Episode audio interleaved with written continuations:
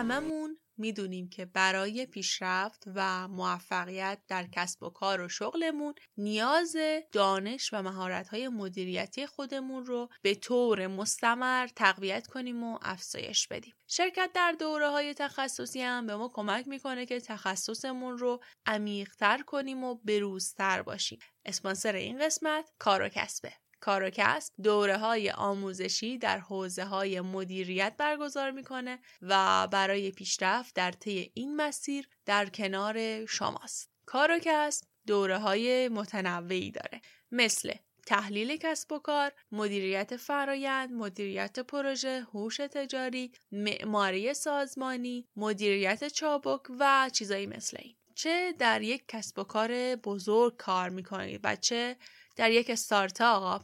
یا اینکه نه قصد راه اندازی کسب و کار خودتون رو دارید. مطمئنا یک یا چند تا دوره از کار و کسب می‌تونه براتون مفید باشه. شما می‌تونید همین الان وارد سایت کاروکسب به آدرس کاروکسب.org بشید که اسپلش میشه K A R O K A S B و می‌تونید با خدماتشون بیشتر آشنا بشید. تازه با کد تخفیف قاف پادکست G H A F P O D C A S T برای شرکت تو این دوره ها می‌تونید تا آخر شهریور امسال 10 درصد تخفیف بگیرید. کاروکسب.org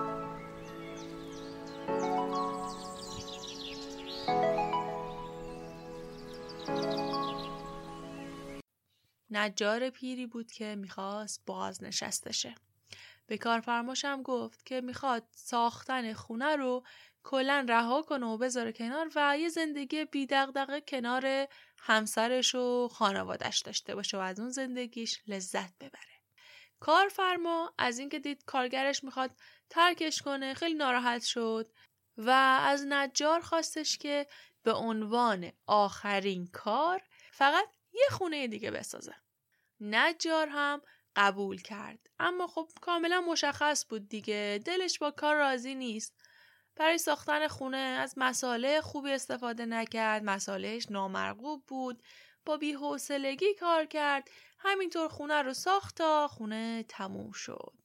کارفرما اومد که خونه رو وارسی بکنه. کلید خونه رو به نجار داد و گفت این خونه برای توه. این یک هدیه از طرف منه برای تو. نجار شوکه شد. مایه تاسف بود دیگه. اگر می‌دونست که این خونه رو که داره می‌سازه برای خودشه مسلما طور دیگه ای کارش رو انجام می‌داد. سلام من ماید قربانیم و این قسمت 24 از قاف پادکسته که در آخر خرداد 1400 منتشر میشه. اگر اولین بار قاف رو میشنوید باید بگم که قاف یک پادکست در حوزه کسب و کاره که در مورد موضوعات مختلف مثل راه اندازی کسب و کار، رفتار مصرف کننده، بازاریابی و کلا هر چیزی که یک مدیر استارتاپ یا کسی که قصد راه اندازی یک کسب و کار رو داره رو و اطلاعاتی که لازمه بدونن رو ارائه میده تا اگر تصمیمی می‌گیرند و کاری انجام میدن از روی آگاهی باشه. هدف قاف آگاهی دادنه. چون بیشتر شکست ها و ضررهایی که متحملش میشیم از این عدم آگاهیه. قبلا قاف رو هر سه هفته یا هر چهار هفته منتشر می‌کردیم. اما الان یعنی از خرداد ماه به بعد دیگه داریم به صورت یک هفته در میون منتشرش می‌کنیم. پس هر یک هفته در میون چهار شنبه ها منتظر اپیزود جدید پادکست باشید. در فصل دوم پادکست در مورد موضوعاتی صحبت می‌کنیم که برای هر کسی که قصد راه اندازی یک business رو داره لازم بدونه و بهش فکر کنه. موضوعاتی هم که تا الان در موردش صحبت کردیم مثل استراتژی، استراتژی قیمت گذاری، نحوه انتخاب نام تجاری، برندسازی، نوآوری، business plan، چطور فروشگاه آنلاین داشته باشیم و خیلی چیزایی دیگه. شما می‌تونید با search اسم پادکست در گوگل یا از همین کانالی که الان پادکست رو میشنوید قسمت های قبلی رو هم بشنوید. کافیه که به فارسی یا به انگلیسی search بکنید. قاف پادکست. اما بریم سراغ موضوع این قسمت. موضوع این قسمت به قدری جذابه به قدری جذابه که نمی‌تونم بهتون بگم چقدر برای این موضوع من خودم ذوق زدم. قبلا یه کمکی در موردش توی اپیزود هشتم صحبت کردیم. اما خب الان که می‌بینم میگم که اصلا من هیچی نگفتم در موردش. صرفا یک اسم رو معرفی کردم یک موضوع رو بازش کردم. اما موضوع چیه؟ MBTI اگر با شنیدن این اسم یعنی MBTI یاد تست هایی که تو گوگل هست و گاهی غلطن گاهی درستن هر بار هم یه جواب میدن یاد این افتادین باید بگم که این اپیزود فرق می‌کنه. این اپیزود قرار تمام باورهات رو تغییر بده. یعنی همون کاری که با من کرد. میگی نه این قسمت یک میهمان متخصص دیگه دارم که خانم پریسا احمدی منش هستن مربی تخصصی شخصیت شناسی یا همون MBTI خام دکتر رزومه بلند بالایی دارن اما خب من به همین بخشش کفایت می‌کنم چون به این بخش از تخصصشون هستش که ما نیاز داریم و برامون مهمه نمی‌خوام زیاد در مورد شخصیت شناسی و MBTI بیام توضیح بدم و بگم چیه و کاربردش چیه چون خام دکتر کامل اینو توضیح دادن و دلم می‌خواد که سریع بریم سراغ مصاحبه و تمام این چیزها رو از زبان خود خانم دکتر بشنویم سلام خانم احمدی منش احوالتون چطوره؟ سلام خانم قربانی عزیز ممنونم. شما خوب هستین؟ زنده باشید. خیلی ممنون که این دعوت رو قبول کردید و قبول کردید که برای موضوع مهمی مثل MBTI برای ما صحبت بکنید. سلامت باشید. حالا من در مورد MBTI یک کوچولو برای شنونده ها قبل شما توضیح دادم. اما بله. چقدر خوبه که از زبان متخصصی مثل شما که می‌دونم تدریسش هم انجام می‌دید بدونن که اصلا تست تست MBTI چیه و خود MBTI چیه چون یه چالشی که جدیدا من باش مواجه شدم این بود که خیلی مثل این دوتا با هم متفاوته درسته؟ بله دقیقا همینه و دقیقا دقدقه ای که من در حوزه معرفی این مهارت ارزشمند دارم همینه که شما به خوبی بهش اشاره کردید. اگر اجازه بدید پس در این مورد بیشتر صحبت بله حتما اختیار خواهش می‌کنم. خانم قربانی نگاه بکنید عامه مردم توی جامعه MBTI رو به عنوان تست می‌شناسن و اصلا آگاهی ندارن که MBTI یک مهارت هستش. تو گفتگوهایی که من حتی با مدیران سازمان ها دارم و یا با افراد عادی از من کمک می‌خوان که چجوری ما می‌تونیم تست MBTI رو توی سازمانمون پیاده بکنیم چجوری از این تست MBTI برای استخدام استفاده بکنیم برای افزایش فروش.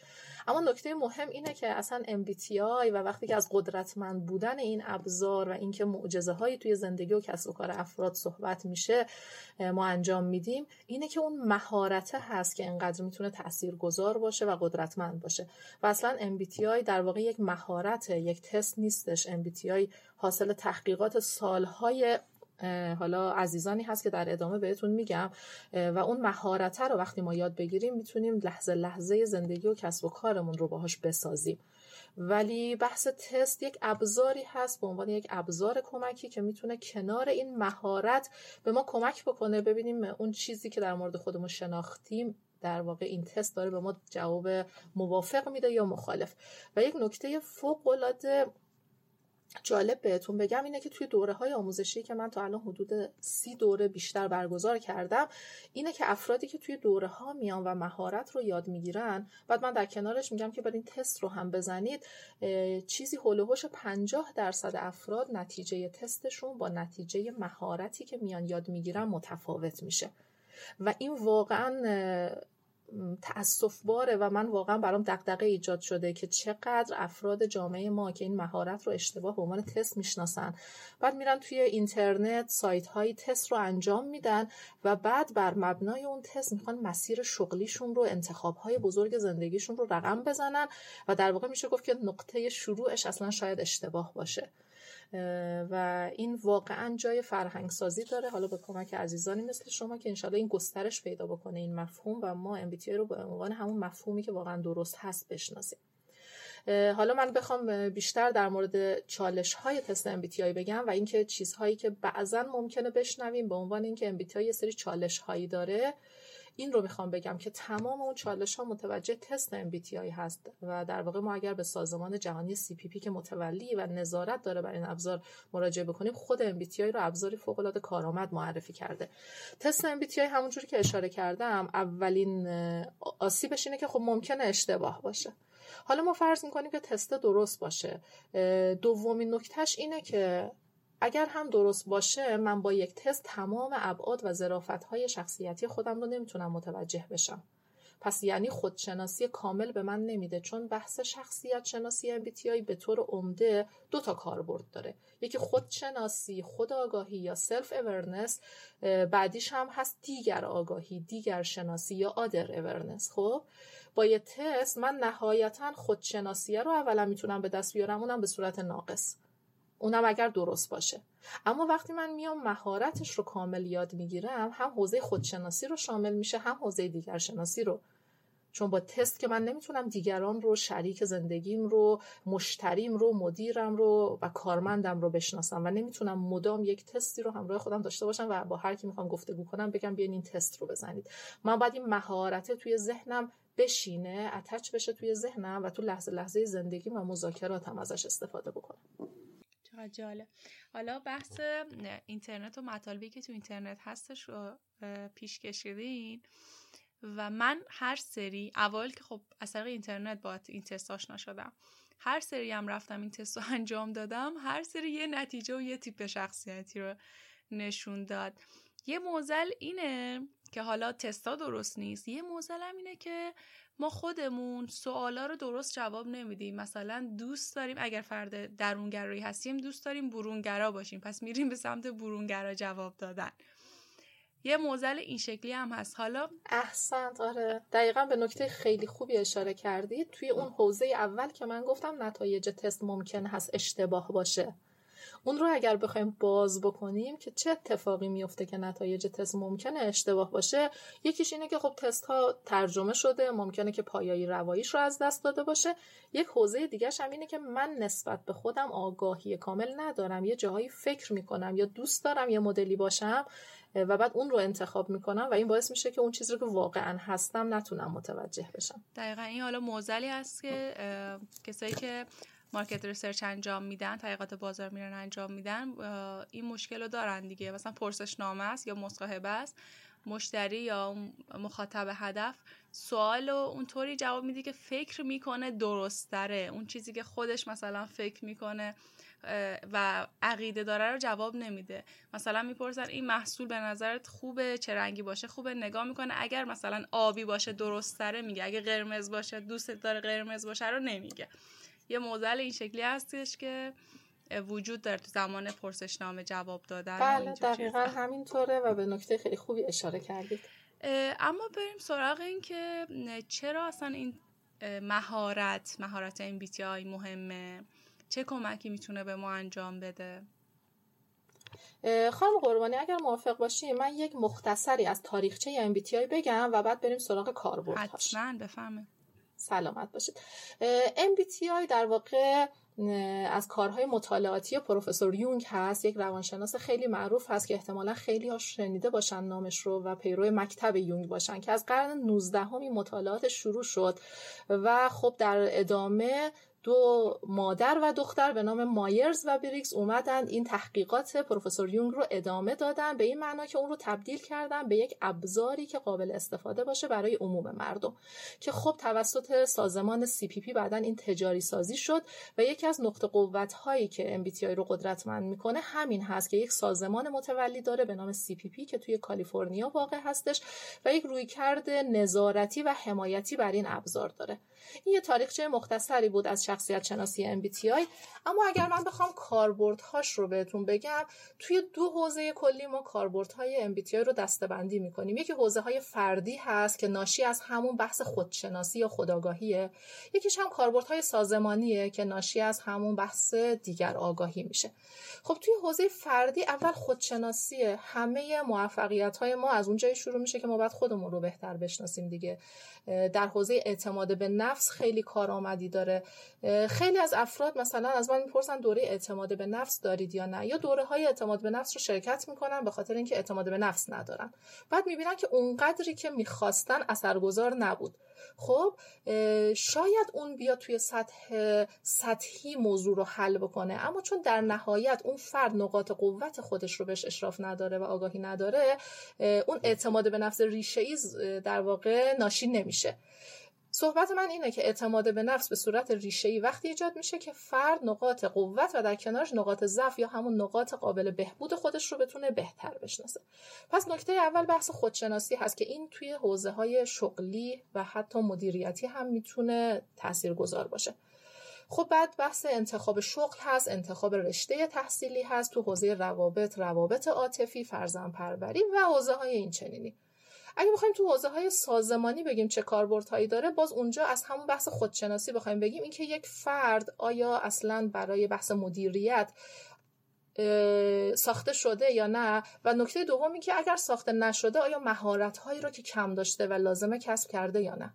بعد حوزه بعدیش بحث های فروشه و افزایش فروشه تکنیک های تبلیغات و از همه مهمتر مبحث استخدام و منابع انسانی هست که خیلی می‌تونه کمک کننده باشه به سازمان ها برای اینکه شاخص خروج منابع انسانی رو از سازمان ها کم بکنن موندگاری ساز افراد نگهداشت کارکنان رو بیشتر بکنن و مسائل این چنینی شاید براتون جالب باشه من بگم که کمپانی های خیلی بزرگ توی دنیا مثل مرسدس بنز و کوکاکولا دارن از مبحث شخصیت شناسی MBTI توی همه این حوزه ها استفاده می‌کنن. اتفاقا داشتم یک کلیپی از مرسدس بنز رو که مال در واقع تولد 125 سالگیش بود تحلیل می‌کردم بر اساس شخصیت شناسی MBTI حالا ما در ادامه میگیم که ما چهار تا مشرب داریم توی MBTI و توی این کلیپ چقدر قشنگ اومده شخصیت پردازی کرده. اینکه هر چهار تا مشرب در واقع این کلیپ روشون تاثیرگذار باشه اینکه چه عناصری رو از همه این شخصیت ها گذاشته توی این کلیپ که بتونه راندمان کلیپش رو به هزینه کرده بالا ببره. یا مثلا سازمان کوکاکولا یک تبلیغات خیلی جالبی داره برای مشربه هایی که شخصیت فوق العاده ایده پرداز دارن یه فردی از یه کره دیگه میاد اینجا که در واقع بقایای زیست رو توی زمین بررسی بکنه و در واقع توی زمین یک جعبه ای از نوشابه رو پیدا می‌کنه و از ادامه تحقیقاتش منصرف میشه. و این نشون میده که در واقع این سازمان ها دارن خیلی خوب از این ابزارها استفاده می‌کنن برای اینکه تاثیرگذار باشن. و یکی دیگه هم این که بحث مدل های شایستگی هست. الان توی سازمان ها خیلی داره مدل شایستگی بر مبنای MBTI کار میشه. توی سازمان های فورچون که خیلی سازمان های برتر جهانی هستند خود CPP اعلام کرده که سازمان های خیلی زیادی حدود 80 درصد اعضای این سازمان دارن از ابزار MBTI برای بحث احیای سازمانیشون استفاده می‌کنن. که این خلاصه خیلی مختصر و مفیدی بود از کاربردهایی که این ابزار می‌تونه برای ما و سازمان ما داشته باشه. در واقع شما الان در مورد اهمیتش هم گفتین دیگه. چقدر بله. شناخت کارمندا توی اینکه شایسته هستن در اون پست و مقامی که قرار قرار بگیرن یا الان قرار گرفتن چقدر اهمیت داره. خیلی کامل و عالی بود. ممنونم.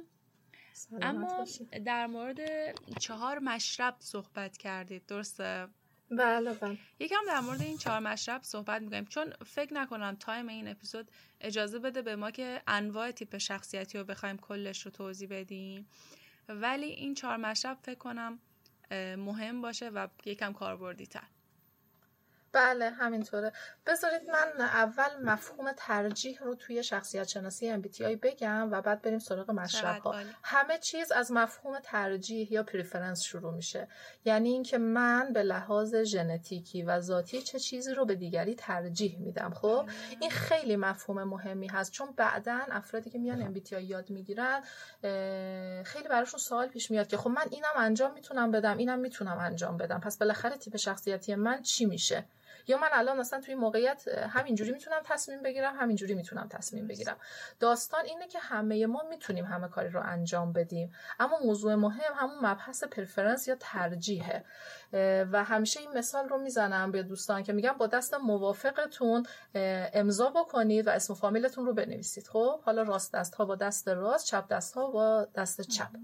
خب همه در زمان کوتاه و با کیفیت بالا این کار رو انجام میدن. حالا همین کار رو با دست مخالفتون انجام بدید. وقتی که بچه ها می‌خوان این کار رو انجام بدن می‌بینن که هم زمان بیشتری طول می‌کشه هم راندمان کار میاد پایین تر درسته؟ و این مفهوم ترجیحه. به همین سادگی. مفهوم ترجیح یعنی اون کارهایی که ما در زمان کمتر با سرعت یعنی در واقع با سرعت بیشتر و با راندمان بالاتری انجام میدیم. شاید اول خیلی مثل یک معجزه باشه خیلی عجیب به نظر برسه. چون همه آدما اینجوری فکر می‌کنن که وقتی من برای یه کاری زمان بیشتری می‌ذارم تلاش بیشتری می‌کنم بعد خروجی بیشتری به دست بیارم دیگه درسته؟ اکثرا اینجوری فکر می‌کنیم. یعنی میگیم ما مثلا 8 ساعت کار می‌کنیم 10 ساعت کار می‌کنیم پس باید موفقیتمون نسبت به فردی که 4 ساعت کار می‌کنه بیشتر باشه. همین مثال ساده داره نشون میده که نه اینطور نیستش. شما حتی ممکنه مثل نوشتن با دست مخالفتون برای انجام یک کاری زمان بیشتری بذارید اما در کمال تعجب ببینید که خروجی خوبی رو به دست نمیارید. پس اینجا هستش که مفهوم ترجیح توی MBTI به ما کمک می‌کنه ترجیحات روحی روانی خودمون رو اون چیزی که مثل دست راست و دست چپ دیگه قابل رویت نیست که ما همه بدونیم توی ذهن ما داره اتفاق میفته اینها رو بفهمیم و دقیقا بیایم از ترجیحات موافقمون استفاده بکنیم. هوشمندانه کار بکنیم تا در زمان کمتر به موفقیت های بیشتری برسیم. بهرهوری خودمون رو در واقع بالا می‌بریم دیگه. بله دقیقا همینه. و اما نکته بعدی که خیلی ها می‌پرسن اینه که خب من می‌تونم با دست مخالفم هم بنویسم. این مثال رو می‌زنم که همیشه مد نظر افراد باشه. بله همه ما می‌تونیم با دست مخالفمون هم بنویسیم. پس شدنه میشه اما مهم اینه که با چه کیفیتی با چه زمانی این مهمه. به قول خب، ما میونه کلامتون. به بله. قول ما بیزینسی ها میگیم بهینه نیست دیگه. شما چقدر زمان داری می‌ذاری چقدر انرژی داری می‌ذاری نتیجهش چیه؟ در صورتی این کار رو تو زمان کوتاهتر و کیفیت بهتر میشه انجام داد. دقیقا همینه و این مفهوم ترجیحه. پس این رو گفتم که خیلی جاها ممکنه بگی من اینم هستم اینم هستم. مهم اینه که ترجیحت چیه؟ یعنی کدوم رو روونتر راحتتر انجام میدی؟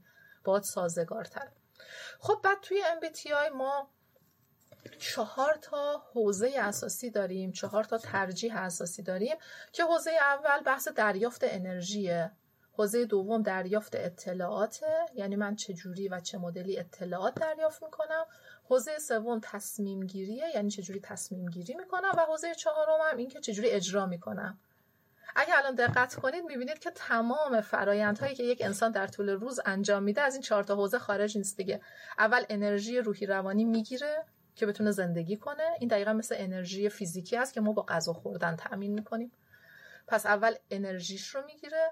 دوم از محیط پیرامون اطلاعات دریافت می‌کنه. سوم بر اساس اطلاعاتی که دریافت کرده باید تصمیم گیری کنه. و چهارم تصمیمی رو که کرد به وحله اجرا بگذاره به مرحله اجرا بگذاره. درسته؟ پس این فرایند توی چهار مرحله هستش. خب توی ترجیح در دریافت انرژی آدم ها میشن یا درونگرا یا برونگرا. یعنی تعریف پایه و علمیش اینه که درونگراها انرژی رو از درون خودشون به دست میارن و اونو در شلوغی و جمع مصرف می‌کنن. برونگراها دقیقا برعکسه. برونگراها انرژی رو از جمع از شلوغی از ارتباطاتشون می‌گیرن بعد اونو تو خلوتشون مصرف می‌کنن. ببینید همین تعریف پایه چقدر می‌تونه باعث تفاوت درونگراها و برونگراها باشه اون چیزی که عموم مردم می‌دونن مثلا یه درونگرا معمولا کمتر صحبت می‌کنه آرومتر آرومتر راه میره سرعت کلامش پایین تره تون صداش پایین تره زبان بدن کمتری داره. در عوض یک برونگرا خیلی سریعتر صحبت می‌کنه سریعتر راه میره زبان بدنش خیلی پویاتره. خب و همین میره ادامه پیدا می‌کنه خیلی مفصلتر. اینکه درونگراها اول فکر می‌کنن بعد عمل می‌کنن. چون درونگراها بیشتر تو دنیای ذهنیشونن دنیای درونیشونن. باز برعکس برونگراها خیلی وقتا اول عمل می‌کنن بعد فکر می‌کنن. خیلی حدود 20 شاخصه ما داریم توی مبحث درونگرایی برونگرایی که خب الان وقت نمیشه. باز کنم فقط همین یه آیتم رو بگم که مثلا درونگراهایی که ما میگیم اول فکر می‌کنن بعد عمل می‌کنن یا برونگراها که اول عمل می‌کنن بعد فکر می‌کنن اینا هر کدومش تا یه جایی می‌تونه خوب باشه از یه جایی به بعد شاید خوب عمل نکنه. مثلا برونگراها نقطه قوتش اینه که استارترهای خوبی هستن. ما تو سازمان ها وقتی یک کاری رو به یک برونگرا محول می‌کنیم سری میره استارت می‌زنه. خیلی ارزیابی نمی‌کنه. خب؟ قسمت خوب ماجرا اینه که سریع اقدام می‌کنه. قسمت شاید منفیش که از یه حدی اگه عدول بکنه اینه که در واقع نسنجیده ممکنه عمل بکنه. یعنی اون پیش زمینه هاش رو بررسی نکنه. باز برعکس یک درونگرا میاد خیلی بررسی می‌کنه تمام زمینه هاش رو میچینه توی ذهنش همه چی رو درست می‌کنه بعد شروع به عمل می‌کنه. باز نقطه منفی شاید این باشه که فرصت و زمان انجام اون کار رو از دست بده یه فرصتی رو اصلا از دست بده. خوبیش به اینه که خیلی سنجیده شده در واقع این کار انجام میشه که تک تک این شاخصه ها رو وقتی ما بررسی می‌کنیم در مورد درونگراها و برونگراها نکته اول دونستنشه که خوبه نکته دوم اینه که اوکی حالا من چه کار بکنم که این بهتر بشه؟ این قسمت خوب ماجراست. که من چجوری تعدیل بکنم تیپ شخصیتیم رو که تو همه حوزه ها بتونم بهترین خودم باشم.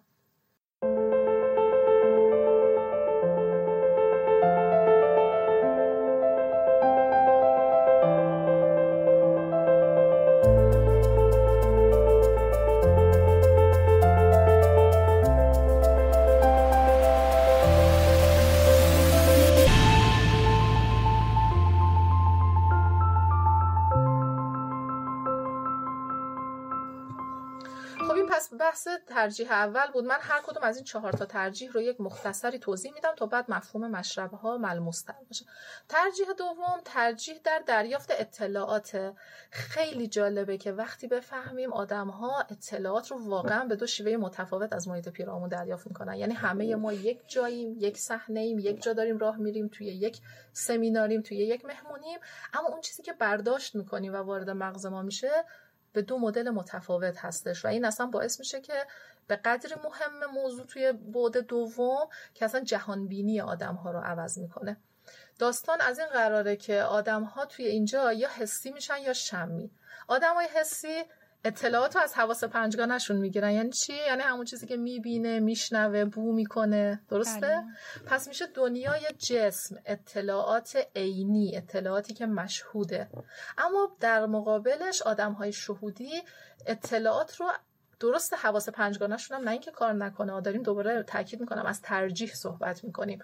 از شم و شهودشون می‌گیرن. شم و شهود یعنی چی؟ یعنی مفاهیم ذهنی مفاهیم انتظایی. یعنی اون چیزی که واقعا کسی نمی‌تونه ببینه. یعنی من اگر یه چیزی برداشت بکنم نمی‌تونم به کسی دیگه اینو ثابت بکنم. اما این برداشت ها و تفسیرهای ذهنی من از موضوعه. مثلا فرض بکنید یک لوگوی طراحی شده و به یک فرد شمی و حسی نشون میدم ببینن این لوگوی مثلا چطوره خوبه ایراداتش چیه برطرف بشه. یه آدم حسی چی می‌بینه؟ زوایاش رو می‌بینه رنگش رو می‌بینه فونتی که در اون استفاده شده رو می‌بینه منظور بولتر می‌بینه و ممکنه از این نقطه نظرهای چیزهایی رو بگه. آدم شمی چی می‌بینه؟ مفهومی که از این لوگو برداشت میشه رو می‌بینه. در واقع تفسیرهای ذهنی خودش رو می‌بینه و این توی همه لحظه لحظه های زندگی ما وجود داره و خیلی در واقع می‌تونه آدم ها رو متفاوت بکنه. مثلا ما شاید یک مهمونی بریم یک آدم حسی می‌بینه که اونجا چه میزی بود چه رنگی بود دیوارش چه رنگی بود. آدم شمی میگه انرژی این محیط چطور بود؟ مثلا فلانی با فلانی رابطه خوبی داشت یا رابطه خوبی نداشت؟ یعنی برداشت ها و تفسیرهای ذهنی خودشه. نمی‌دونم تونستم مفهوم حسی؟ چون خیلی مفهوم عمیقیه. ساعت ها میشه در موردش صحبت کرد. اما سعی کردم با یک مثال های ساده بتونم این موضوع رو جا بندازم. و کلا این که پس آدم های شمی به خاطر اینکه مفاهیم انتظایی رو برداشت می‌کنن تو دریافت اطلاعات آدم های فوق ایده پردازی میشن چون تو دنیای ذهنشون بیشتر سیر می‌کنن. پس ایده پردازی و به تبع اون خلاقیت ناشی از این بعد شخصیتی هست. در مقابلش آدم های حسی به خاطر اینکه از مفاهیم موجود در واقع استنباط هایی رو دارند آدم های اجرایی قوی هستن. اگر ما باز این رو بخوایم ببریم توی سازمان و مفاهیم سازمانی که چون روی کرده مصاحبه ما بیشتر این هستش ما اگر بگیم یک کسب و کار یک تیم تیم استارتاپی یا هر تیم کسب و کاری می‌خواد موفق بشه باید چیکار بکنه؟ مسلما یک ایده پرداز قوی می‌خواد و یک اجرا کننده قوی دیگه. خیلی تیم ها رو ما می‌بینیم که همش ایده پردازی می‌کنن و مخصوصا این آرزه توی تیم های استارتاپی زیاد دیده میشه چون بچههایی که میرن سمت و سوی کارهای استارتاپی و علاقه دارن بیشتر آدم های شمی شهودی هستن. بعد آرزه که در دراز مدت مشخص میشه اینه که ایده خوب میدن خوب صحبت می‌کنن خوب می‌دونن که آینده چه اتفاقی برای این ایده میفته اما در بعد اجرایی خوب پیش نمیرن و اگر این تیم باز دو تا آدم اجرایی باشه یا S type باشه یا آدم های حسی باز توی حوزه کلان نگری و ایده پردازی دچار مشکل میشن. پس خیلی خوبه که ما تو تیم هایی که این چنینی هست ترکیب این آدم ها رو در کنار هم داشته باشیم و بدونیم از هر فردی چه انتظاری داریم و هر فردی تو چه حوزه نقطه قوتش هست. اگر اون آدمی که مثلا S type می‌بینه خوب نمی‌تونه خلاقیت داشته باشه ایده پردازی بکنه حداقل با این شناخته می‌دونه که اعتماد به نفسش رو از دست نده. من okay من نقطه قوتم جای دیگه ای هست. من یه اجرا کننده قوی هستم. و این هم تو حوزه ترجیح دوم. بریم تو حوزه ترجیح سوم. بحث تصمیم گیری هست دیگه. حالا من اطلاعاتم رو دریافت کردم. یا به شیوه thinking فکری یا به شیوه feeling احساسی می‌تونم تصمیم گیری بکنم. که باز اگر تا اینجا تو دو حوزه قبلی دو تا آدم مشابه هم باشن همین تصمیم گیری می‌تونه مسیر زندگیشون رو کاملا متفاوت بکنه. آدمای thinking تصمیم گیریشون بر اساس دو دو تا چهار تا و منفعت های خودشون هستش. یعنی خیلی قشنگ مثل یک حسابدار توی ذهنش جدول تیر رسم می‌کنه. هر کفه ترازویی که سنگین تر باشه به منفعت باشه یعنی در راستای رسیدن اون فرد به اهدافش باشه. می‌تونه اهداف فردی باشه اهداف سازمانی باشه اونو انتخاب می‌کنه. اما نکته جالب اینه که فیلینگا توی تصمیم گیریشون شاید این رو هم ببینن ها. نه اینکه متوجه نمیشن که کدوم یکی برای منفعتشون بهتر عمل می‌کنه. اما خیلی روی تأثیری که اون تصمیمشون روی طرف مقابل می‌گذاره هم در واقع مقید هستن. یعنی شاید وجدانشون تحت تاثیر قرار بگیره یه جاهایی بخوام بر اساس منفعت شخصی خودشون عمل بکنن. بعد اینجاست که خیلی جالب ما تو محیط های حالا آمیانه می‌بینیم که چجوری اینها هر کدوم از این تیپ های شخصیتی خیلی جالبه که توی زندگی روزمره چجوری همون محکوم می‌کنن چجوری همون متهم می‌کنن اصطلاحاتی که به کار می‌برن. مثلا یه feeling میگه که تو چقدر به thinking میگه چقدر سنگدلی چقدر فقط به فکر مادیاتی یا دیگران رو مثلا پله می‌کنی برای اینکه بتونی خودت به اهدافت برسی. بعد thinking مثلا به feeling میگه که منطق نداری اصلا هدف نداری بی منطق تصمیم گیری می‌کنی خب؟ و این نکته مهمی که اینجا حالا لابلای صحبت مطرح شد اینه که ما با این شناخته اول از همه بریم پذیرش بکنیم. خودمون و آدم های دیگر رو. همه اینها یه مدل تیپ شخصیتیه. همش درسته. ما درست و غلط نداریم تو تیپ شخصیتی. خوب و بد نداریم. خیلی از من می‌پرسن کدوم تیپ شخصیتی بهتره. این شاید خوب باشه الان بگم که ما هیچ کدوم از این تیپ های شخصیتی بر دیگری برتری نداره. وقتی که موضوع رو کامل باز می‌کنیم می‌بینیم اون فیلینگه توی جاهایی می‌تونه خیلی خوب بدرخشه که تینکینگه نمی‌تونه و برعکس جای thinking می‌تونه که feeling نمی‌تونه. مثلا ما تو مبحث منابع انسانی وقتی که میگیم تیپ شخصیتی که توصیه میشه نه اینکه ما بگیم فقط همینه بیشتر توصیه میشه برای مدیر منابع انسانی یه آدم feeling ه چون که منابع انسانی یعنی اینکه مدیر منابع انسانی یعنی که بتونه بفهمه دیگران رو آدمها رو ببینه نیازهاشون رو بفهمه. و این رو یه آدم feeling خیلی بهتر می‌تونه انجام بده تا یه آدم thinking. بعد میگیم okay مدیر سازمان مثلا شاید یه thinking باشه بهتر باشه. خب اینم از ترجیح سوم و ترجیح چهارم. ترجیح در اجرا هست. حالا من تصمیمم گرفتم. می‌خوام تصمیمم رو برم اجرایی بکنم. چه جوری این رو ممکنه اجرا بکنم؟ آدم ها یا به صورت ساختارمند که بهشون میگن آدم های judging یا به صورت منعطف که میگن آدم های perceiving میان اجرا می‌کنن. آدم های جاجینگ همون آدمایی هستن که هممون می‌بینیم دور برمون. همه چی رو از قبل برنامه ریزی می‌کنن. اصطلاحا استاد مدیریت زمانن. لحظه به لحظه ها رو برنامه ریزی می‌کنن. همه کارهاشون باید از قبل برنامه ریزی شده باشه. همیشه چک لیست دارن برای انجام کارهاشون و خلاصه خیلی آدمای منظم ساختارمند در قالب و زمان هستن. مقابلش آدمای پرسیوینگن همون چیزایی که می‌بینیم توی زندگی روزمرهمون آدمای لحظه آخری اصطلاحا بهشون میگیم آدمای یهویی. آدمایی که همه کارشون رو می‌ذارن لحظه آخر ولی با مدل خودشون کار رو پیش می‌برن. و اینها معمولا کارا رو از قبل برنامه ریزی نمی‌کنن. توی ذهنشون کاراشون رو انجام میدن خیلی چک لیست نمی نویسن که تیک بزنن. و خلاصه شاید از نظر جی ها محکوم بشن به اینکه مدیریت زمان ندارن و یک مهارتی که باز خوبه برن یاد بگیرن مهارت مدیریت زمان هستش. پس تا اینجا من چهار تا ترجیح رو گفتم. این چهار تا ترجیح گفتیم هر کدوم دو تا حالت متفاوت داره که 16 تا تیپ شخصیتی رو می‌سازه دیگه درسته؟ دو ضرب در دو ضرب در دو ضرب در دو میشه 16 تا تیپ شخصیتی. اما اینکه بخوایم بیایم 16 تا تیپ شخصیتی رو تک تک بخوایم بررسی بکنیم که در زمان الان نمی گنجه اما یه رویکرد خیلی جالبی که توی MBTI وجود داره اینه که بحث مشرب های شخصیتیه. مشرب های شخصیتی میاد آدم ها رو تو چهار دسته دسته بندی می‌کنه. و همون طبق قانون پارتو میگه که اگر ما بیایم چهار تا مشرب رو بشناسیم 80 درصد ویژگی های اون فرد رو شناختیم به جای اینکه بیایم 16 تا تیپ رو بشناسیم. و اینجوری کار ما تا یک مقدار زیادی در واقع انجام میشه.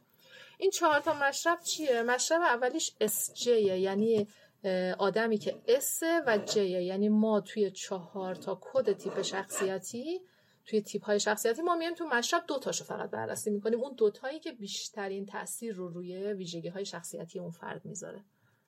okay؟ بعد یکیش SJ یعنی آدمی که S و J رو در کنار هم داره که به اینها میگن آدم های سنتی یا traditionalist بعدش SP یعنی یه آدمی که S ولی به جای J P یعنی همه آدم های منعطف. که به اینها میگن آدم های experiencer یا تجربه گرا بعدیش NF یعنی یک آدمی که N شمی شهودیه تو بعد تصمیم گیری هم feeling ه که به اینها میگن آدم های آرمانگرا یا ایدئالیست.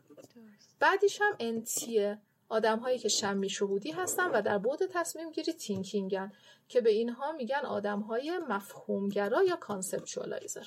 okay؟ حالا شاید یه مقداری اینها تلفنی و اینکه ما مقدمات رو خیلی کامل توضیح ندادیم. اینکه اسلایدی چیزی اینجا نیست شاید یه مقداری سخت باشه. کسی که عزیزانی که گوش می‌کنن این voice رو برای خودشون بنویسن صحبت های قبلی رو کامل می‌تونن متوجه بشن که ما چجوری به این کدها رسیدیم. پیشنهاد منم که حتما بنویسن. اما اینکه می‌خوام ببینن من وبسایت شما رو دیدم. حتما براشون تو کپشن همین اپیزود می‌ذارم که بیان وبسایتتون رو ببینن. فکر کنم یه دوره رایگانم توی وبسایتتون من دیدم. درسته؟ بله دقیقا همینطوره. توی وبسایت عزیزان اگر مراجعه بکنن هم مقاله های خیلی خوب و کاملی دقیقا با شکل و نمودار و اینها وجود داره که بتونه مفهوم رو براشون در واقع عمیق تر بکنه. و همین که کلی مقاله های متعدد توی مباحث سازمانی روابط عاطفی مثلا ازدواج درونگراها برونگراها مباحث اینچنینی هم هست.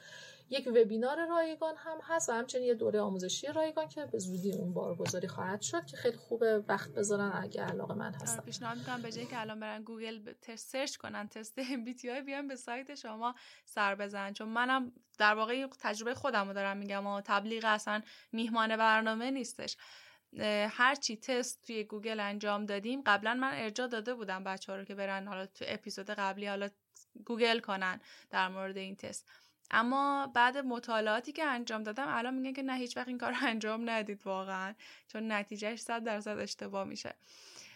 بله دقیقا همینه و من تو سایت خودم هم تست هست. نگاه کنید بعد از یادگیری این مفهوم خوبه نه یک جوری ابزار شاید fun یا ابزار جانبی باشه خب؟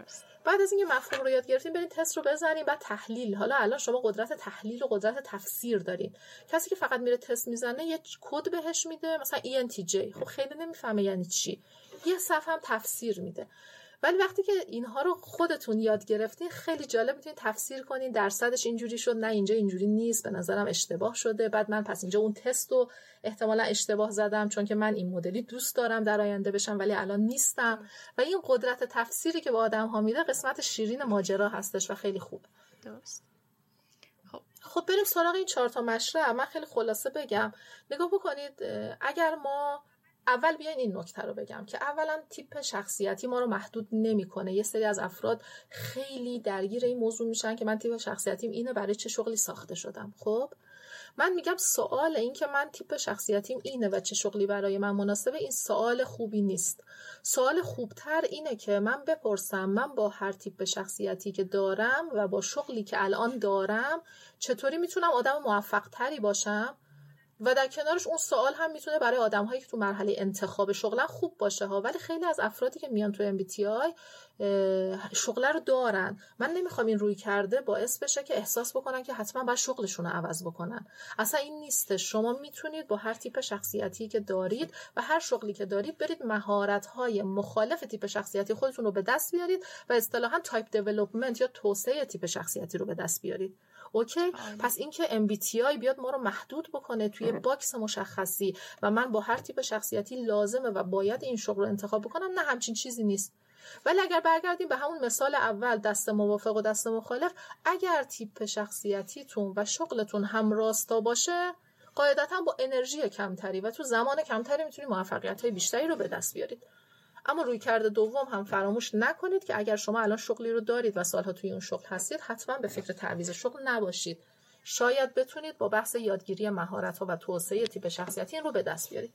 پس این نکته خیلی مهمه. من رو نگرش MBTI بیشتر تاکید دارم نه روی یادگیری ها و نسخه پیچیدن که بیام بگم که اوکی نسخه تو اینه با این تیپ شخصیتی این رو کاملا رد می‌کنم. اما با دونستن این نکته حالا بریم بگیم که این مشرب ها هر کدوم برای چه کاری مناسب تر هستن. اگر بیایم توی بحث های شغلی حالا روی های شغلی چون بیشتر مصاحبه ما هست چون این مبحث توی مباحث زناشویی روابط عاطفی فرزند پروری هم کاربرد داره اما الان با رویکرد شغلی می‌خوام بگم SJ ها فوق العاده مدیران اجرایی قوی هستن. یعنی سازمانی اگر دنبال یک مدیر اجرایی قوی میگرده پیشنهاد اکید من یه تیپ شخصیتی SJ هستش. خب پس این رو هم در نظر داشته باشیم که مبحث استخدام و منابع انسانی یکی از رویکردهای انتخابیش تیپ شخصیتیه. بحث نمی‌دونم فرهنگ های اون شخص ارزش هایی که داره نمی‌دونم مسائل شخصی دیگه ای که داره خیلی می‌تونه دخیل باشه. اما نکته ای که من دارم میگم فقط از بعد تیپ شخصیتی. جی ها خیلی مدیران اجرایی قوی هستن. مدیر اجرایی یعنی چی؟ مدیر اجرایی یعنی کسی که درگیر استراتژی دادن برای سازمان نمیشه. ایده پروری نمی‌خواد بکنه. ابعاد کلان موضوع رو نمی‌خواد مدیریت بکنه. یک مدیری و رهبری در بالای قضیه وجود داره. میگه ما باید این کار رو بکنیم. یعنی اگر این کار رو انجام بدیم موفق میشیم. حالا چه کسی می‌تونه اون کار رو به بهترین نحو ممکن اجرا بکنه؟ یک اس پس SJ ها کارشناسان اجرایی و مدیران اجرایی خیلی قوی هستن. اگر بریم سراغ ترجیح دوم SP ها. SP ها آدم های خیلی آسونگیری هستن آدم هایی که شاید توی زندگی روزمره می‌بینیم آدم هایی که خیلی دیر ناراحت میشن خیلی دنبال خوشی و خوشگذراندن هستن. اینها آدم هایی هستن که شعارشون کار در کنار تفریح و لذت هستش. اینها همون آدمایی هستن که شاید سازمان های پیشرفته جهانی توی مبحث استارتاپ ها محیط های کسب و کارشون رو با ابزار fun و بازی و تفریح تجهیز می‌کنن. شاید دیده باشید تو محیط های شتاب دهی توی حالا تو ایران هم داره باب میشه و اصطلاحا تایپ شخصی مشرب شخصیتی SP, SP رو دارن کم کم به رسمیت می‌شناسن تو ایران هم. ولی توی شتاب دهنده های خارجی مثلا میان سرسره می‌ذارن فضای دراز کشیدن می‌ذارن استخر می‌ذارن. اینا دقیقا برای تیپ های شخصیتی SP هستش. یه SJ وقتی پای کارش میشینه عمرا دیگه از جاش پان نمیشه تا کار تحویل نده چون اولویت اولش کاره. میگه کار و تفریح جدا. کار من انجام میدم بعد میرم سراغ تفریح. ولی یک SP کار و تفریحش با هم آمیخته هستش. و اصلا وقتی که کارش همراه با تفریح و fun باشه راندمانش میره بالا. پس این هم مبحث SP ها هستند که در واقع کارهای مدیریت بحران رو خیلی خوب انجام میدن. و این دقیقا به خاطر همون روحیه انعطاف پذیریشونه یک SJ چون خیلی تو ساختار و قالب هست وقتی یک بحران به اصطلاح کاری که یهویی پیش آمده رو مواجه میشه نمی‌تونه خوب مدیریت بکنه. یعنی ضعف داره توی این قسمت. ولی کارهای مشخص رو خیلی عالی و دقیق انجام میده. یک اسپی برای این بحران ها خیلی خوبه. مثلا یک شغلی خیلی مشخصا می‌تونه این رو به شما در واقع آسون یادگیریش, یادگیریش رو آسون بکنه بحث آتش نشانی هستش. دیدید که باید همیشه در هر لحظه آمادگی اینو داشته باشن که خب الان ممکنه یک آژیری کشیده بشه و اینها برن به سمت اون جایی که آتش سوزی شده. خب یک SJ اصلا نمی‌تونه. یه SJ می‌خواد منظم باشه کارش ساعت کاریش مشخص باشه بدونه چه کاری می‌خواد انجام بده. ولی SP ها توی این کارهای بحرانی و یهویی خیلی خوب می‌تونن موفق باشن. پس اگر سازمانی مدل کاری رو داره که این تیپی هست یک SP شاید بتونه خوب براش انجام بده. تیپ شخصیتی بعدی NF ها هستن. NF ها آدم های آرمانگرا هستند یا ایدئالیست. ترکیب کد N رو داریم و F یعنی یک آدمی که شمی شهودی هست و در کنارش مدل تصمیم گیریش فیلینگه نقطه قوتشون اینه که می‌تونن رهبران و مدیران خوبی باشن به شرط اینکه روی حوزه فیلینگشون کار بکنن و این رو یه مقداری متعادل ترش بکنن. نقطه ضعفشون بحث شخصی سازی موضوعاته که دقیقا به خاطر همین feeling بودن هستش. آدم های feeling خیلی انتقادها و صحبت هایی که بهشون میشه شخصی می‌کنن. یعنی من ممکنه برم به یک مدیر یه نکته رو بگم در مورد سازمان یک ایرادی یه نقطه ضعفی رو و اون فرد شخصیش بکنه به خودش بگیره. حتما دیدیم همچین آدم هایی رو دور برمون که وقتی که انتقادی یا صحبتی مطرح میشه موضوع رو شخصی می‌کنن به خودشون نسبت میدن بعد توی تصمیم گیری های بعدیشون توی اخراج پرسنل خیلی تاثیر می‌گذاره. و در واقع NF ها نقطه ضعفی که در بهشون وارد هست این موضوعه. خیلی مفاهیم رو ذهنی بررسی می‌کنن. آدم های NF خیلی دنبال چرایی های وجودی خودشون هستن.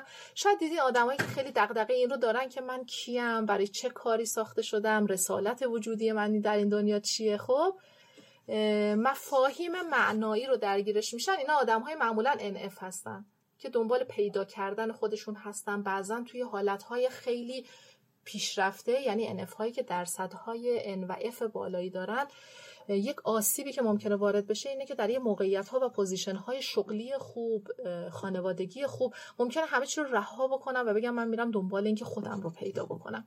و من این رو خیلی دیدم دور برم و خوب آدم ها این رو بدونن و اگر قرار همچه اتفاقی بیفته زودتر بتونن این رو شناسایی بکنن. اینها معمولا میرن تو کارهایی که مثل انجیو هایی که حمایت علیه حیوانات هست حمایت علیه حقوق حمایت برای حقوق زنان هست خشونت علیه کودکان و مسائل این چنینی توی صلیب سرخ. درسته؟ آره کارهای اجتماعی. و بعضا هم میرن داوطلبانه و بدون پرداخت حقوق این کار رو انجام میدن. چون برای خودشون یک معنایی و ارزش درونی برای این قضیه قائل هستن. اینا آدم های NF هستن. در صورتی که آدم های thinking معمولا این کارها رو انجام نمیدن و براشون خیلی عجیبه. میگن که مثلا این آدم با چه فکری با چه منطقی واقعا داره این کارها رو انجام میده؟ خوبه که بدونیم اینها هم مدل شخصیتی خودشون رو دارن. و در پایان NT ها. NT ها آدم هایی هستن که از یک طرف شمی شهودی هن، کلان نگرن و از یک طرف هم توی تصمیم گیری thinking ن اینها اصطلاحا رهبران ذاتی هستند. ویژگی رهبری و مدیریت رو به صورت کامل در خودشون دارند. و نقطه ضعفی که اگر بخوایم براشون بگیم بحث ارتباطات عاطفی هستش. چون که تینکینگند و معمولا به سمت و سوهای مدیریتی سوق پیدا می‌کنن و کلان نگر هم هستند شاید یک نگاه از بالا به پایین توی سازمان ها به پرسنل داشته باشن. و علیرغم تمام نقطه قوت هایی که دارن همین ویژگی باعث میشه که نتونن آدم ها رو دور بر خودشون به لحاظ عاطفی نگه دارن. توی روابط زناشویی هم این خیلی خودش رو نشون میده. خب من اینجا چهار تا مشرب رو گفتم. اگر بخوام یه جنبندی بکنم اینه که دقت بکنید برای هر چهار تا مشرب هم من نقطه قوت گفتم و هم نقطه قابل بهبود. پس هیچ تیپ شخصیتی کامل نیست. ما هر تیپ شخصیتی که داریم خوبه که اول بشناسیم یعنی خودشناسی بکنیم و بعد خودسازی. یعنی اینکه حالا من با این تیپ شخصیتی که دارم برم نقاط ضعف خودم رو پیدا بکنم و اونها رو برطرف بکنم و اصطلاحا یک آدم متعادل تری بشم. بله. ممنون از توضیحاتتون. سلامت باشید خیلی کامل بود. تمام تیپ ها رو در واقع ما شنیدیم در موردشون. اما یک نکته ای هم حالا فکر کنم از صحبتاتون دستگیر من شد این بود که حالا ما این تیپ شخصیت شخصیتی رو داریم درسته اما می‌تونیم مهارتمون رو هم مثلا اگر می‌خوایم کارآفرین بشیم یا کارمند باشیم کارمند بهتری باشیم مهارتش رو هم می‌تونیم کسب بکنیم درسته؟ گفتیم که نیازی حتما تغییر شغل بدیم یهو بیایم یک انقلابی رو تو زندگیمون انجام بدیم به وسیله دانش MBTI اما تو همون جایگاهی که هستیم می‌تونیم با این دانش بیایم خودمون رو بهبود ببخشیم. حالا توسعه فردی داشته باشیم یا بهرهوریمون افزایش بدیم. اگر این نکته درست بود تایید بفرمایید اگر اشتباه بله دقیقا دقیقا همینه و یکی از تاکیدهای مهم من توی قضیه هست که اینها میره تو حوزه نگرش MBTI دیگه. من میگم MBTI فقط این نیست که بیایم چهار تا کد یاد بگیریم بگیم تیپ شخصیتی اینه اینه من ISTJ ام من برای فلان شغل ساخته شدم. خیلی آسیب بزرگی خام قربانی آدما میرن تست میدن تو سایت ها بعد بهشون لیست مشاغل میده. بله و این فاجعه هست. و طرف فکر می‌کنی که okay من اینم بعد برم okay الان این نوشته خلبان. من پس اگه برم خلبان بشم خلبان خوبی میشم. این نیستش اصلا. این یک بعد قضیه هست که گفتم کمک می‌کنه که راحت تر با صرف انرژی کمتری موفق بشی. خب ولی خیلی مفاهیم دیگه کنارش هست. خیلی تو اگر الان نوشته برای خلبانی مناسب هستی توی حوزه های تیپ شخصیتی تو همه شاخصه ها باید بیا خودت رو توسعه بدی تا بتونی آدم موفقی بشی توی اون شغل. دقیقا. و نکته بعدی هم که شاید من یه شغلی رو دوست دارم علاقه دارم که توی راستای ترجیحات شخصیتیم نیست. من باید کلا بی خیال اون بشم نه می‌تونی بری مهارت هاشو کسب بکنی. خیلی از آدم هایی که خلاف تیپ شخصیتیشون دارن کار می‌کنن و آدم های موفقی هم هستن. فقط نگاه بکنید آگاهی مهمه. وقتی من آگاه باشم که چرا سرعت رشدم احیانا کمتر از فرد مقابلم هست این کمکم می‌کنه که تاب‌آوریم بره بالا. اعتماد به نفسم رو از دست ندم. ناامید نشم. ول نکنم. دقیقا. درسته؟ من شاید برم شغل خلاف تیپ شخصیتیم بعد آگاه هم نباشم به این موضوعات. بعد بگم okay همکار من داره همین کار انجام میده. خیلی سریع موفق شد. پس من به درد این کار نمی‌خورم بیام بیرون اعتماد به نفسم هم از دست بدم. ولی وقتی می‌دونم ماجرا چیه میگم okay اون بدون اینکه یک مهارت رو بره یاد بگیره رفته موفق شده.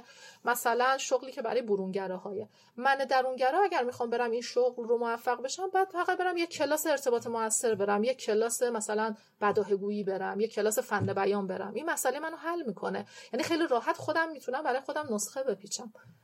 حالا یه سوالی هم که تو آخر مصاحبه ازتون خواستم بپرسم. تو یه جورایی هم بهش اشاره کردید. توی این فصل پادکست خب ما داریم در مورد راه اندازی کسب و کار صحبت می‌کنیم و کارآفرینی. خب چیزی هم که توی کارآفرینی مهمه اینه که اون روحیه کارآفرینی رو داشته باشیم. درسته؟ حالا یه کسی هست که میگیم بر اساس حالا تیپ شخصیتیش مناسب مثلا کارآفرینی نیست می‌تونه کارمند بهتری باشه.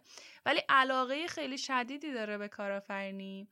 این بازم می‌تونه مهارتش رو کسب بکنه بیزینس خودش رو بخواد داشته باشه. آره پیرو همون صحبت های قبلی که کردم شدنی هستش. اما باید بره مهارت‌هاش رو کسب بکنه. یک نکته ظریف این گوشه بگم. بعضی مهارت‌ها بعضی حوزه ها مهارت آموزیش خیلی سریع و راحت اتفاق میفته بعضی حوزه های مقداری سختتر زمان برتره. مثلا یک آدم درونگرایی که می‌خواد برونگرا بشه. می‌خواد برونگرا بشه خب؟ ولی برونگرا هیچ وقت نمیشه. یعنی یک آدمی که درونگرا به دنیا اومده تا آخر عمر درونگرا خواهد بود. و خواهد ماند. اما می‌تونه مهارت های برونگرایی رو به خودش اضافه کنه. به این فرد میگیم درونگرای برون ریز یعنی درونگرایی که فقط خودش می‌دونه درونگراه باز هم انرژیش رو از درون خودش می‌گیره. ولی شاید آدم های اطرافش متوجه نشن چون این خیلی خوب تو جمع ظاهر میشه. خب و این نکته خیلی راحت انجام میشه. یعنی من خیلی تو کلاس هم آدم هایی هستن که درونگران دوست دارن مهارت برونگرایی رو یاد بگیرن. خیلی سریع یعنی خیلی سریع درونگرا می‌تونه مهارت برونگرایی رو یاد بگیره. اما تو حوزه مثلا اس و ان یعنی آدم های حسی و شمی شهودی بودن یه چیزیه که خیلی اکتسابی نیست. یعنی این حوزه رو شاید من خیلی نتونم با تمرین و مهارت خاصی به دست بیارم. خیلی مهارت های زیادی هست تو حوزه اینکه ما خلاقیتمون رو افزایش بدیم می‌تونیم کار بکنیم. اما می‌خوام اینو بگم که سرعت هم مهمه که من بدونم تو چه حوزه هایی خیلی سریع می‌تونم اون دیولپمنت رو اتفاق بدم و تو چه حوزه هایی شاید یه مقدار دیرتر رخ بده. برای بحث کارآفرینی که گفتید بحث کارآفرینی چند تا ویژگی داره دیگه خودتونم مستحضرید. یکی بحث ریسک پذیریه یعنی یک کارآفرین خوب نیست که خیلی ریسک پذیریش پایین باشه. یکی بحث کلان نگری هست.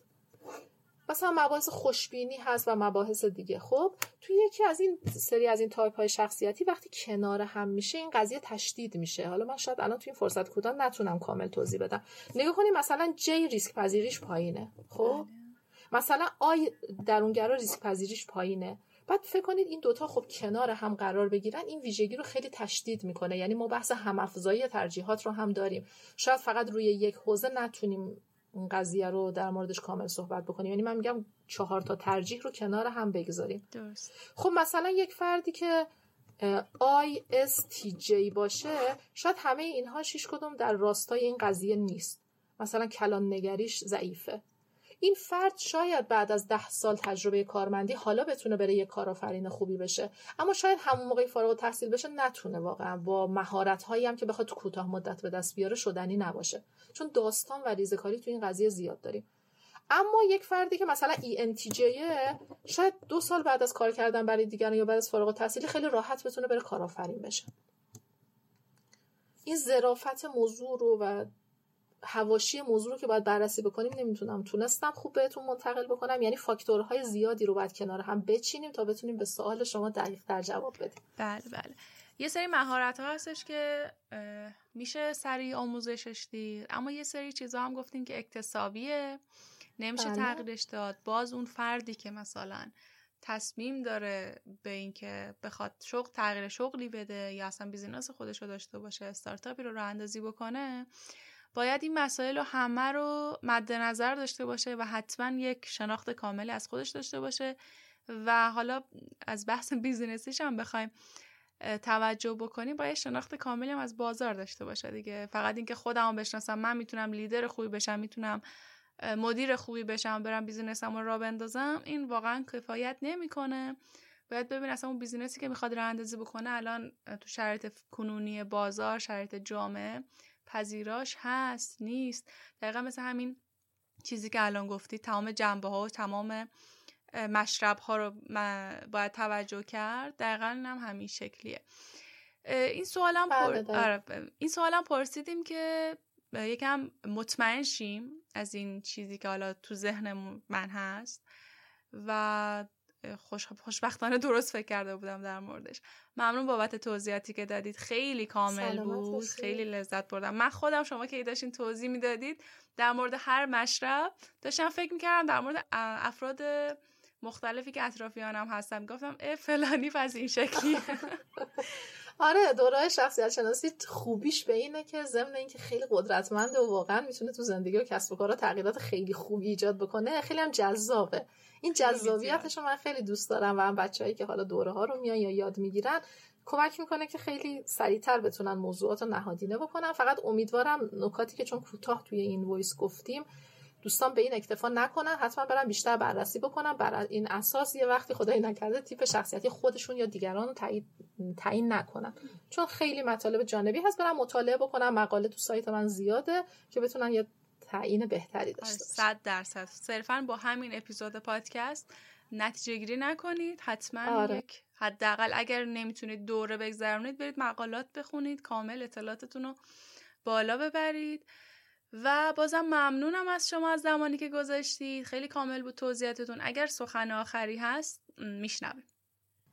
سلامت باشید خانم قربانی عزیز. ممنون از شما که در راه گسترش این فرهنگه دارید کمک می‌کنید.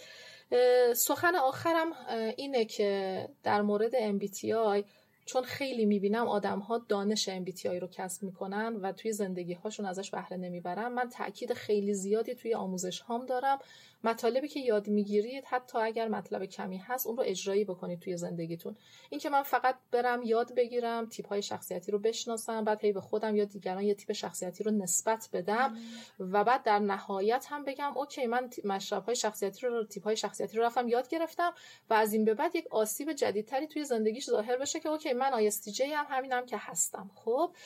و تویی که طرف مقابل من هستی باید بدونی که من چون این مدلی‌ام باید با من این مدلی تا بکنی این بدترین کاریه که میشه کرد با MBTI ما میریم MBTI رو یاد می‌گیریم که بفهمیم با آدم های دیگه طبق تیپ شخصیتیشون رفتار بکنیم. نه آدم های دیگه رو مجبور بکنیم که با من طبق تیپ شخصیتیم رفتار بکنن.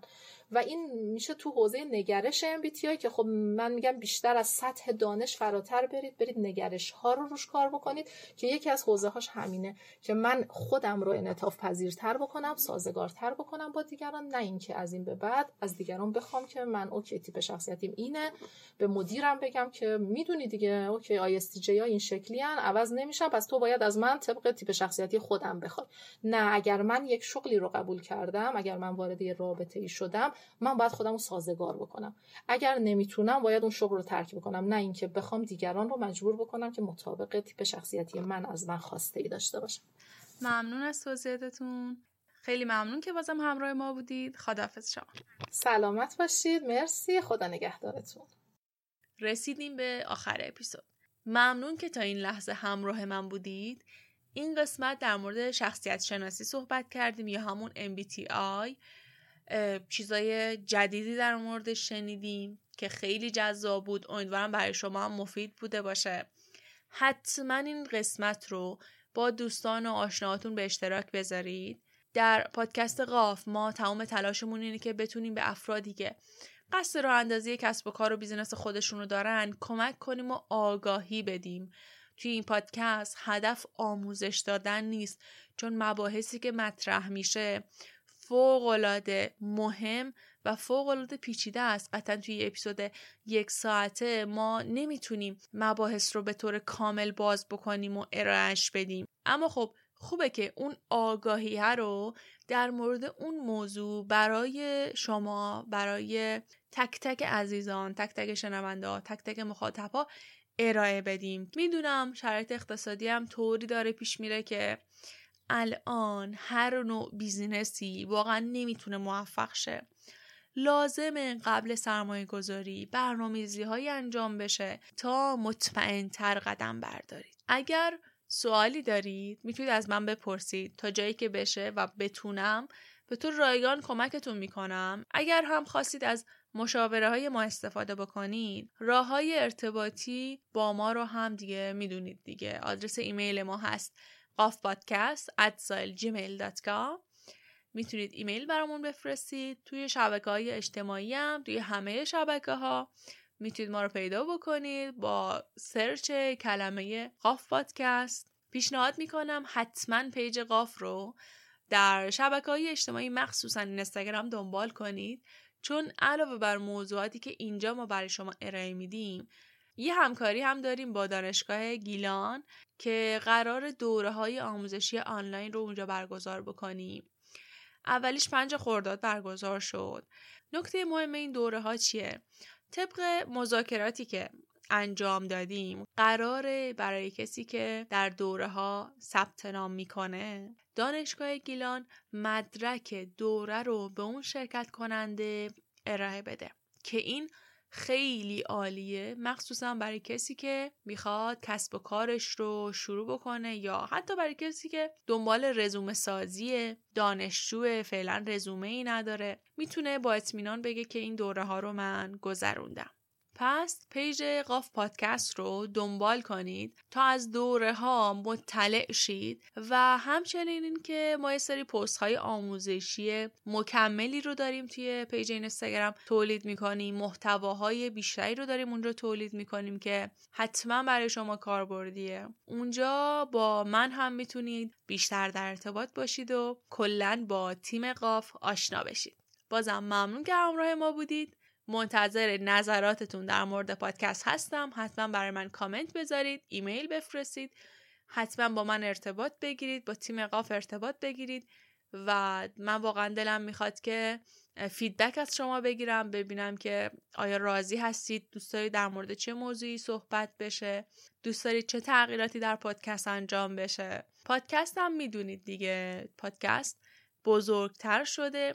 الان دیگه مستقر شده در پارک علم و فناوری پارک علم و فناوری استان گیلان که قرار اتفاقات خیلی خوبی برای پادکست رخ بده و من از این بابت بسیار خوشحال و ذوق زدم و می‌خوام از تک تک شما تشکر بکنم چون کمک های شما بود که باعث شد قاف به اینجا برسه حمایت های شما بود. اینکه شما پادکست رو به دوستاتون معرفی می‌کنید اونو بارها و بارها شیرش می‌کنید. خیلی به من کمک کرد. دوباره میگم تمام چیزایی که اینجا گفته میشه کاملا رایگانه. ای حتی اگر آموزشی باشه. ما حتی دونیتی و کمکی از مخاطبان کمک مالی منظورمه. کمک مالی از مخاطبان انتظار نداریم که بیان به ما کمک مالی بکنن. ما این کار رو شروع کردیم هزینهاش همش به عهده خود ماه و هیچ انتظاری از مخاطب نداریم هیچ انتظاری از شنونده نداریم. اما تنها انتظاری که ازش داریم اینه که پادکست رو به دوستاش به همکلاسیش به همسایش به مدیرش به همکارش به همه این آدم های دور اطراف که میشناسدشون معرفی بکنه. و این دلخوش کننده ترین اتفاقیه که برای ما و برای پادکست رخ میده. ممنون که تا همین امروز هم از ما حمایت کردید. حمایت هاتون رو از ما دریغ نکنید. و همچنان با ما همراه باشید. ما سعی می‌کنیم روز به روز پیشرفت بکنیم محتواهای بهتری موضوعات جذابتری برای شما تولید بکنیم تا بتونیم همه با هم کنار هم رشد پیدا کنیم و آگاهیمون بیشتر بشه. همچنین باید اضافه کنم که هر یک هفته در میون چهار شنبه ها منتظر اپیزود جدید ما باشید. ممنون که همراه بودید. شب و روزتون خوش.